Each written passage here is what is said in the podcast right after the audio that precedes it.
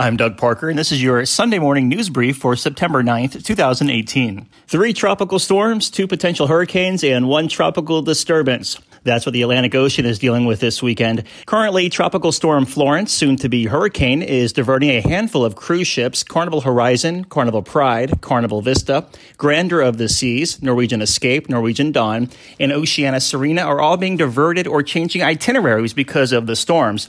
You can get a full list of ship diversions and itinerary changes at cruiseradio.net. A cruise ship broke down in Buzzards Bay, Massachusetts on Friday. Windstar Cruises Star Pride lost power on Friday for a few, a uh, few hours, rather. According to Windstar Cruises, the vessel experienced a loss of cooling water for the engine systems, causing an automatic shutdown of propulsion and aux engines while navigating Buzzards Bay on Friday. During the time the ship was without power, it got up and going a few hours later.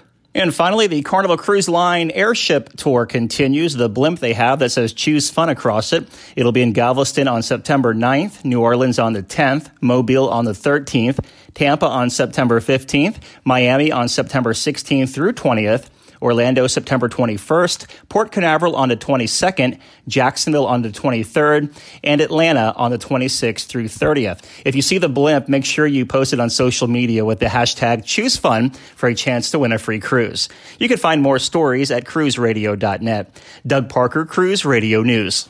Did you know that most vitamin D3 supplements come from sheep's wool?